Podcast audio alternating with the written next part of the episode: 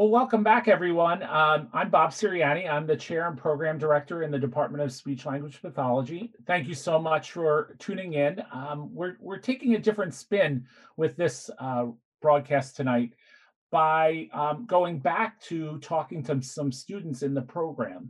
Something that I've really um, come to appreciate when students look at Salus or any other program um, and you know they talk a lot about financial aid. They want to know how do you uh, afford being in in graduate school? And um, you know there's tons of options out there. There's scholarships there's loans uh, some programs have GAs uh, graduate assistance uh, but here at Salus we engage a lot of our students through work study. So uh, i'd like to introduce you to uh, two of our current students one from uh, the first year class and one from the second year class. Uh, and, and as always, I, I always uh, have you introduce yourselves. So, uh, Darianne, do you want to start tonight? Mm-hmm. Um, so I'm Darianne. I'm from the class of 2021. I am from Clearfield, Pennsylvania, and I went to Bloomsburg University um, for my bachelor's degree in communication sciences and disorders. So you're getting ready to graduate this semester, huh? Oh yeah. Don't be excited. too excited. I'm excited. I am. Good. ready ready to be done with um classwork. and Hannah, welcome. Thanks. My name is Hannah. I am from the class of 2022 and I am from Lancaster, Pennsylvania. And I got my BS from Kent State University and uh, my degree was in speech language pathology and audiology. Excellent. Um, maybe Hannah, we'll start with you. Tell us one reason why you chose coming to Salus. So, in my process of the fun application to grad school, um, Salus really stood out to me for its early clinical exposure um, and really just how the Speech Language Institute on campus is run as a whole. Um, I know I was super intimidated starting out with clients my very first semester, right when I got there, but I have learned more than I ever could have imagined at this point. Um, and the experience is just so incredible. And a little bit further into that, I've really appreciated for each of my clients you're paired with a clinical educator who has a whole wealth of knowledge and experience um, specific for your client's diagnosis or whatever it is that they have. So that's been really, really awesome. And yeah, the clinical exposure is definitely what stood out to me the most. What do you think, Darianne?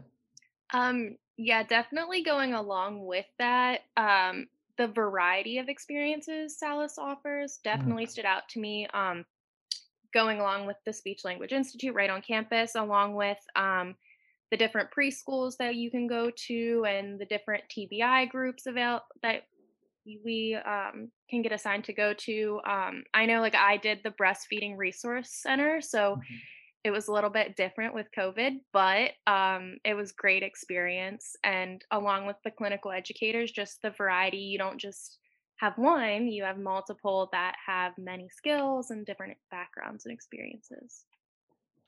So it's funny you both bring up um, your clinical time in the Speech Language Institute, our on campus clinic, because I believe that's both where you have done your work study uh, work. Is that true? Yes, you you've both mm-hmm. been work studies in the clinic. So um, tell me a little bit about what your job duties have been in the clinic and and really how does that that preparation differ from what you do on the the treatment side you're you're really seeing the administrative side how do you think that's going to help you prepare for your career so um darianne why don't you start tell us a little bit about what your role was and and how you think it's going to to impact your ability to be a great SLP? Yeah, so um, I did a little bit of everything in the clinic. I updated patients' charts regularly. I organized and cleaned like the toys and like went through the materials, um, organizing all of that. Um, what else did I do? Go through te- the testing closet um, and make sh- made sure there were like updated tests and all the protocols were there. Um, along with, I did like answer the phone and um, interact with clients, checking them in and everything like that. Um, definitely time management. mm-hmm. It's improved my time management because I was in there constantly. So, like, just working around that, along with just becoming familiar with materials and different testing protocols, has really like it's just expanded my knowledge like even now being in a hospital like my supervisor and i go i like oh what test would you do for this? Or what would you do for this? Like even though i've never given it i have more of a familiar idea of what it would be. So it's just a well-rounded just like in and out of knowing the place has really helped. Mm-hmm.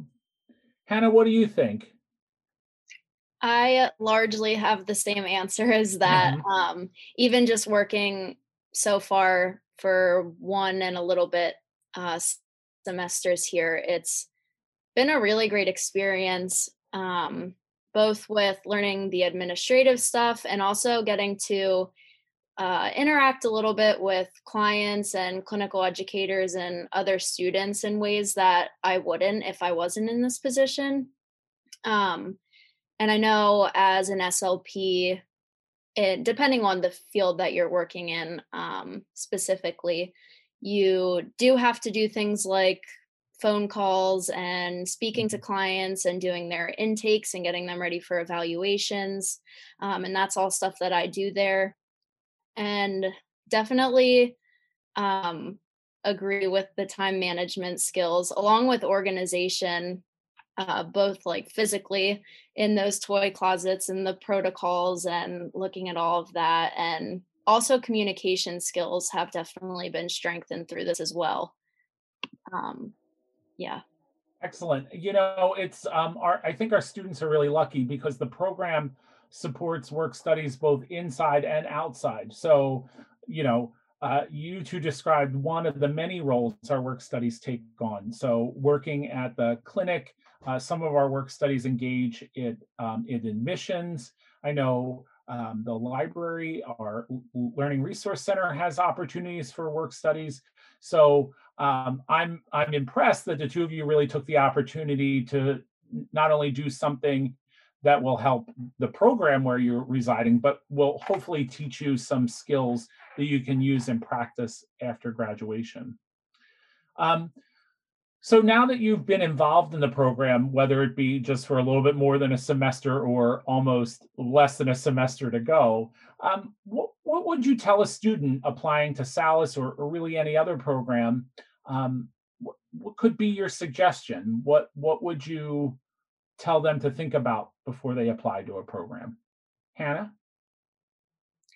So I would just say very basic advice is to be confident in the skills that you have and all of the knowledge that you've gained up until this point.